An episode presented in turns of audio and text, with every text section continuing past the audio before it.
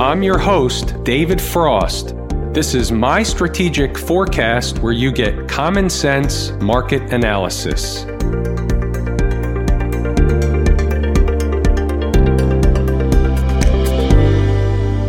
Today is Thursday, September 26, 2019. We are looking at a daily chart of the SPY or Spider, which is the proxy for the S&P 500. And here's a news flash or breaking news. I don't have a lot of notes today. However, we're going to talk about all the charts. We're going to discuss the market. We're going to look at the market from a common sense perspective. The market is telling us something. You already see it on the screen. I've got a horizontal line at 297. Now, it's not anything to the penny from a technical perspective. What it is, is it's what the market is telling us. The market is telling us that in and around this price area, it's very important. It's the bull bear fight in and around 297. And remember, numbers are fluid, but right now, as it stands over the last day or so, this has been proven to be a very, very important area. You see how it was a former break up area where the market gapped up to this area, came back to test the area,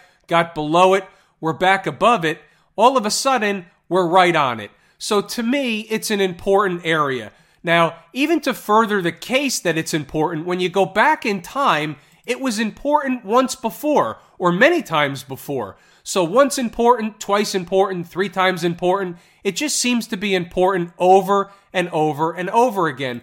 In here, we can go through a litany of information as to the market ran up to this area, broke out again, came back to retest it, retested it, broke down, came back, gap to that area. So you can see where this area is important. Again, is it 296 something or is it 297.50, 297 and a quarter? It doesn't really matter. It's subjective at that point. We can narrow down a number after the fact. The point is, this general zone is important. The market's either going to continue to find support here, the bulls are going to win the fight, and they're going to have another leg to the upside, or they're going to give up the ghost. And the jury is still out we're waiting. We need to wait for the market to give us confirmation. When it's teetering on a particular number, it, to me at least, that's the market's way of basically stalling. It's the market's way of torturing traders, going back and forth, back and forth, not really tipping their hand until they get everybody out of the way. Get everybody who had a position, throw up the position, and then they make the move. That's the way the market works. Why does it work that way? Because it was designed by the trick, trap, fool, and frustrate crew, and that's the way they designed it to make as many traders and investors look like fools as much of the time as possible. That's you and me. That's what they're trying to do. They could probably fool me for a day or so. They can fool me for 10 or 20 points in the S&P, but they're not going to fool me for much more than that. By the way, isn't that a little jerky of me to say they can't fool me? I'm not saying that. They can fool me. I said they can fool me for a day, they can fool me for some points, but I'm generally going to catch on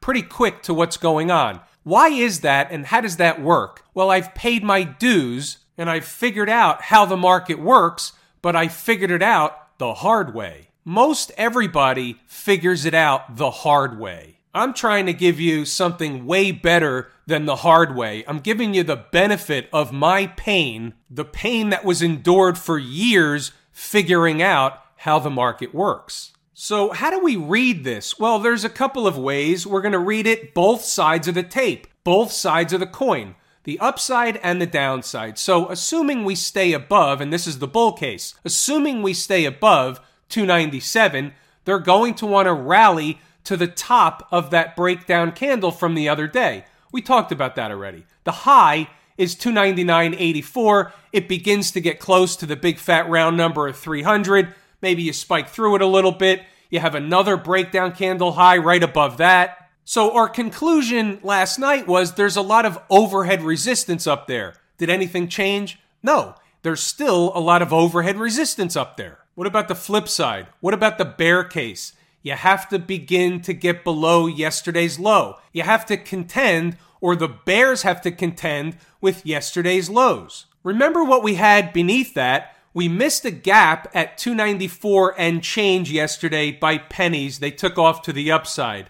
What happens if they should come back down to revisit that gap? Are they likely to stop and reverse again at that gap? Or is that gap going to be the stick of butter that the hot knife is dropping through? From where I sit, I wouldn't be a willing participant at that 294 gap because of yesterday's shenanigans. Doesn't mean it wouldn't or won't work.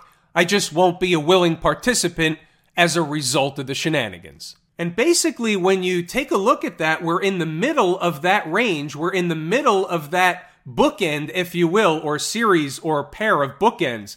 On the upside, the downside, we're smack in the middle. There's nothing you can do in the middle of a range. Until we break out of this range, there's nothing doing. They will break out of the range, but until they do, it's just a chop shop. That's the daily chart. Let's get a different perspective. Let's look at some other time frames. Here's an hourly chart. Now, this doesn't look like the daily chart, not at all. This looks like a bear flag pattern. This looks bearish. This looks like there can be a continuation move in the southern direction. How does that get wiped off the slate? Well, from an hourly chart perspective, you have to first, and this is the first order of business, begin closing hourly up in this area here, really above the 50 period moving average. But even if you were able to do that, or they were able to do that, there's still more overhead resistance. I'm not saying it can't happen, but what can happen is a gap over it. We talk about that all the time. How can they get to a certain spot without being able to grind through that spot during the day? And the answer is they gap above or they gap below. We've seen that over and over and over again. And I'm saying that this would be one of those areas where it would be more convenient for the bull case. It would be more convenient for the bulls to just gap over it and go because it's not so easy to grind through it during the day. That's what I see from where I sit on the hourly chart. Anything different on the 120 minute chart? Not really. It's basically the same thing. It's actually more pronounced. You see this here? Once or if you're able to close, in this case, it's a two hour candle. But if you could, if you were able to close a two hour candle above that breakdown candle high, that would be bullish and that would promote higher prices in the northbound direction. That's the bull case, but for the bull case, you have to get going on the upside. Same routine they could gap over it one morning. And if they're going to do that, they better hurry up because the other side of that is pretty ugly. The other side of that is this will be a continuation pattern. And whether you start it from here or you start it from here doesn't make any difference. What's going to happen if this plays out this way is you're going to come down and fill some gaps down here. I don't know if you stop here. We'll see. We're not going to get into any kind of target picking right now. We're not in that scenario, so we don't really want to use a 120 minute chart for target practice. We're just looking at the chart and we're basically putting a if then statement on it. If the market drops, then this happens, meaning the support is likely here, here, or here. And by the way, let me just take a sidestep for a second. For those of you new, I'm not saying we don't know where the support is going to be. I'm just saying we're not going to discuss it right now because the market isn't necessarily in that falling mode. And Inside the Numbers members will have that information. And anyone that's taken the course at Lazy E Mini Trader is likely able to find out the same general area or numbers that I'm going to look at anyway. In fact, that's the entire point of the course. What happens when we go out a little bit and look at the 240 minute chart? You have that really fugly candle but then all of a sudden you start thinking, are they going to want to test the top or near the high or somewhere in the vicinity of that neighborhood of the breakdown candle? And if the answer is yes, then there's another push higher coming. Is it coming to Friday? Do they close Friday at the high and hit them into next week? Or do they close Friday at the high, get everybody bullish, get him over 3,000, the big fat round number of 3,000, and keep him going for a few more days. That's entirely possible. we would only know and be able to confirm that with a 240 minute close above the high of this breakdown candle. That high is the same 299.84 from the daily chart that we spoke about a few minutes ago. So you see how even though we look at different charts and we visually pick up different things, the numbers work out the same. And when you look at several different charts and the numbers make sense on several different charts for different reasons, then the number is important. That's the type of stuff that's taught in the course at Lazy E Mini Trader. Keeping the ball moving around the horn, how about Camp IWM? Raise your hand if you think that trend line is important. I do. I'm raising two hands right now. Yesterday we closed right on it. Are there any accidents or coincidences? I think not. What else can we pick up from the IWM today? Well, the IWM was down over 1%. The S&P 500 was down about one quarter of 1%. So here again, we have a divergence. So the markets, day in, day out, have been diverging. Not every market the same each and every day, but we've been seeing some divergences. When that happens, it's kind of like the market is getting ready. It's revving up for a move. When you see markets disconnecting, things getting kind of weird, and I would say we're in the weird camp for a number of different reasons. I'm not sure we're going to get into all of them tonight. I didn't necessarily prepare for conspiracy theory 4.0 or 5.0. Not sure exactly what number we're on. We're going to have to have somebody keep a logbook. Do they sell books like that anymore? Do they have stationery stores anymore? I don't think so. Soon you won't have Office Depots anymore either. Just a quick short hop. ODP Office Depot. I mean, it's a buck 68. It's going to zero. It's just a matter of when. It's just a matter of when they go bankrupt and have to either reorganize or do something else. But this company is not going to be a stock at some point in time. That's inevitable. Getting back in our lane over in Camp IWM, how significant is today's drop in the IWM? Well, I think it's significant. I think if they can't recapture that trend line to the upside, to the north side, I think it is significant. And if they can't recapture it on the upside, well, what's the other case of that? What's the other side of that? They go in the other direction, down. So if that's what's going on, they're going to obviously drag the other markets with it. So this is a puzzle piece. It's on the table. Until and unless the IWM can get above and sustain above, above that trend line, then there's no dice. Just take notice of this big breakdown candle here from the 24th. That was Tuesday. I suppose they could run a test and still close below the trend line, and if they did that, by the way, that would be uber bearish. But right here, right now, we're below the trend line, and I think that's extremely important. It's a puzzle piece, it's a rather large puzzle piece. It's on the table. Here's the weekly chart. What do you think I'll be looking at at Friday's close? You bet your bottom dollar I'll be looking at this chart right here. And by the way, we officially don't need this anymore. I think that has been on my chart for like four years. For those of you that didn't know what it was or are new, it was a trend line that connected basically this uptrend here. And when it broke, we began trading below that trend line, trying to fight back to that trend line. And now we're away from that trend line and it doesn't really matter anymore. I'll tell you what matters on this chart is is this a bull flag pattern that's going to have another leg higher or is this going to break down because this trend line is a valid trend line. The market thinks it's important and they can't seem to sustain above that trend line. That's the other side. That's the other possibility. We're going to find out or get one step closer to that answer tomorrow on Friday's close, this week's close. What do we see when we swing by the transportation department? Not much. It was basically tracking the SPY today or vice versa. Either way, neither were tracking the other. I'm just saying they were down about the same, but we can't gain any information from that. So nothing changed really from yesterday. They still found support at these moving averages thus far, but in large part, the transports are going to follow the market. The market's going to follow the transports. If everything's going to go up together in a big way, the transports will follow. And if everything's going to go down together in a big way, the transports will follow. So for now, we'll leave it at that. Any data From the Qs, not really. Same story as the transports. Again, down about half a percent. It's tough to make a federal case out of four or five tenths of a percent. We've done this before, but we might as well do it again. Basically, what you have here is a big wedge formation.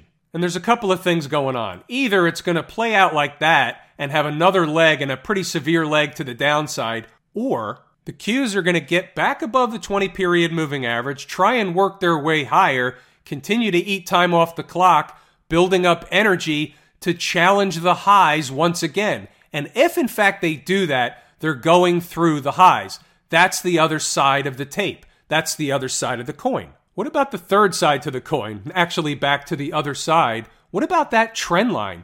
Is that trend line valid? Why not? It's not for me to say, it's for the market to say. Right now, as long as the market's above that trend line, it's not going to fall a lot. But it appears to me the market thinks that trend line is important. Is it an accident or a coincidence that the 100 period moving average, or any moving average for that matter, lines up with the trend line right now? No, that's not an accident or a coincidence. How about this question? If this is going to break down, when is it going to break down? And the answer is when nobody believes it's going to break down. Or you wake up one morning and it's already down at 184, 182, and they keep going. That's the one where you're not in the move. You're thinking you'll just get in the move when the move is on. And that's the one where they don't let you in. You know the one, the one where you're waiting for the bounce, you're waiting for the rip. We get into the sell the rip in the wide swings in both directions type of market. You're waiting for those. You're waiting for one of the wide swings in the northern direction. You're going to hit them hard. You're going to short the market and you're going to take the next leg down with everybody else. Well, that's the one they don't give it to you. That's the one where they just gap and go in the southern direction. Can that happen? Absolutely. It's happened before. It will happen again. How do you know it's happening while it's happening? You show up to inside the numbers and you'll know. Woodshed, meet Mr. Bitcoin. Mr. Bitcoin, meet Woodshed. You can see they did something cute. They came up just short of the 200 period moving average, bounced away from it. Are they going to come down and hit the 200 and then find support and trade away in the northern direction? Or on the next run down, are they going to go right through the 200 period moving average? I vote it's likely B. I don't have a dog in the fight, but it reminds me of that gap that was missed yesterday around 294 in the SPY. And under normal garden variety market conditions, those are usually akin to a rope a dope or some other kind of nonsense. Anything special about 7317 and 6372 and change?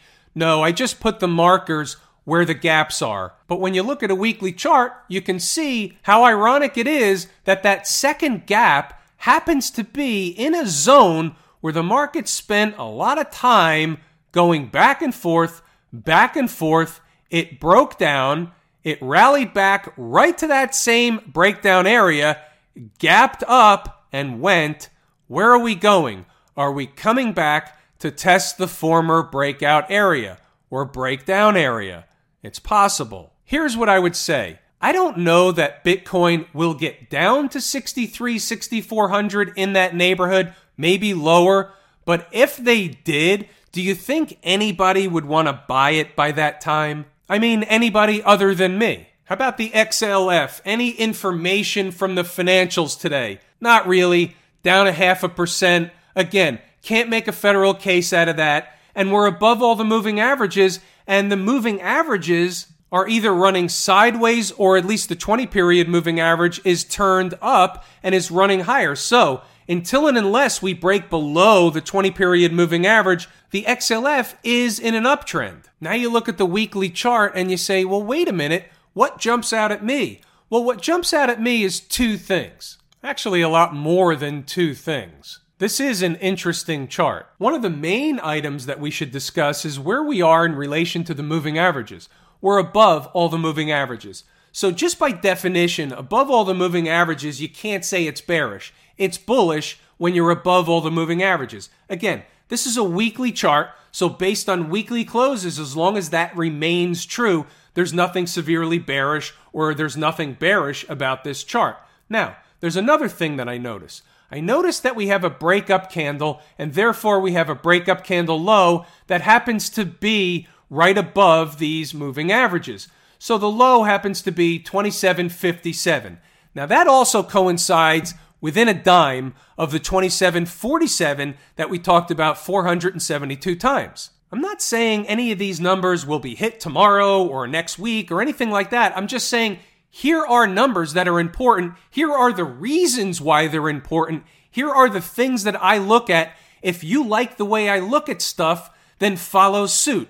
That's it. Nothing more, nothing less. If you like it and you want to learn more, this is only the tip of the iceberg. I'm really not giving you the foundation of how the market works. That's found in the Lazy E-mini Trader course. What I'm giving you is continuing education. What some of you unfortunately don't realize is that certain things, while they may appear to make sense and they may appear as a certain thing or a certain way, they may actually be something different based on what's taught in the course. And it's a kind of a hard one to wrap your head around sometimes, but you can think of it like this. Sometimes we don't know what we don't know. And then if you really want to even peel that layer back one more time, you have to also realize that some people have a hard time making the distinction between fact and opinion. Let me give you one of each and you see which one makes more sense. I'm buying XYZ because the chart looks good.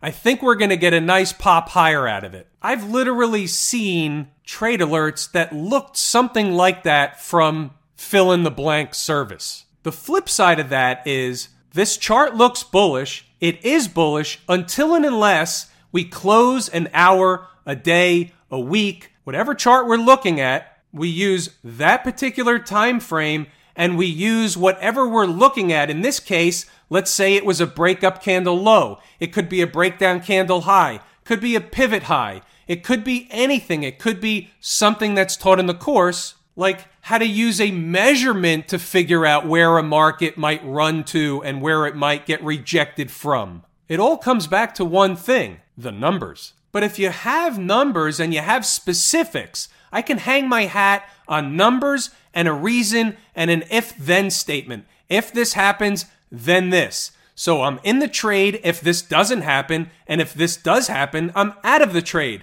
That's clear, it's concise, it's not BS. It's usable information. It's information that has utility. Here's a short hop for you. Is that a head and shoulders neckline? It's interesting. Could be. What about that one? Did it already happen? Did they already break above it and come back below? A failure? What I like to call a recapture? And then what? They recaptured it again? Well, if that's the case, and that's a big if, who's to say, right? This is where opinion comes in nobody can say definitively it is, it isn't, and here's what's going to happen. The market's been back and forth so many times that whichever thing happens, if the bull case happened, you're going to see it was the result of the inverse head and shoulders pattern. But of course it was. But if the market drops, Nobody's going to come around and say, hey, the reason that the XLF dropped out of the sky was because of the failed inverse head and shoulders pattern. You're not going to hear that, so we're not going to talk about it. Here's the best I can offer you on that it's 50 50 either way. How about the SMH? Did the SMH or the proxy ETF for the Philadelphia Semiconductor Index give us any clue, any which way today? It was down about half a percent, six tenths of a percent same as all the other stuff that was down about the same as the S&P 500. Not really giving us anything, but when you look at yesterday's candle, that's a pretty good low. That's a pretty good candle. It looks like a bullish pullback pattern. It looks like a bull flag pattern. You have to notice it. You just can't ignore it. Whether you're bullish or bearish, it doesn't really matter. You can't help but notice that the market moved up and then it basically put in a flag pattern coming up short of the 50 period moving average and having one hell of a rally yesterday off the lows, finishing near the highs. Now, it could be a rope a dope, but you have to admit and you have to recognize that that's important under normal garden variety market conditions. It's the 80 20 rule. 80% of the time, when you see that, that's bullish. It's the 20% that turns out to be a failure. So we're going to give it a wrap. We're going to end on that note. I want to thank everybody because without you, these videos are not possible. So I appreciate each and every one of you. I'm David Frost, my strategic forecast. Thanks for tuning in for another episode of Common Sense Market Analysis.